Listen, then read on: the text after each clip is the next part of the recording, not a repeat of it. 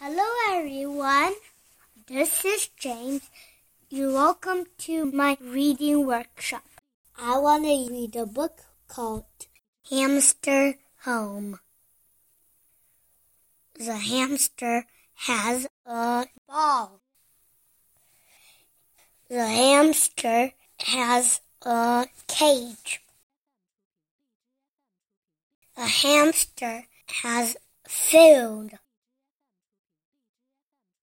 The hamster has water.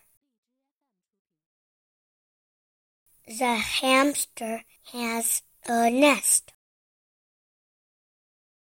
The hamster has a tube. The hamster has a wheel. The hamster has a home. The end. Bye, everyone. Thank you for listening. Please subscribe James Reading Workshop. Thank you.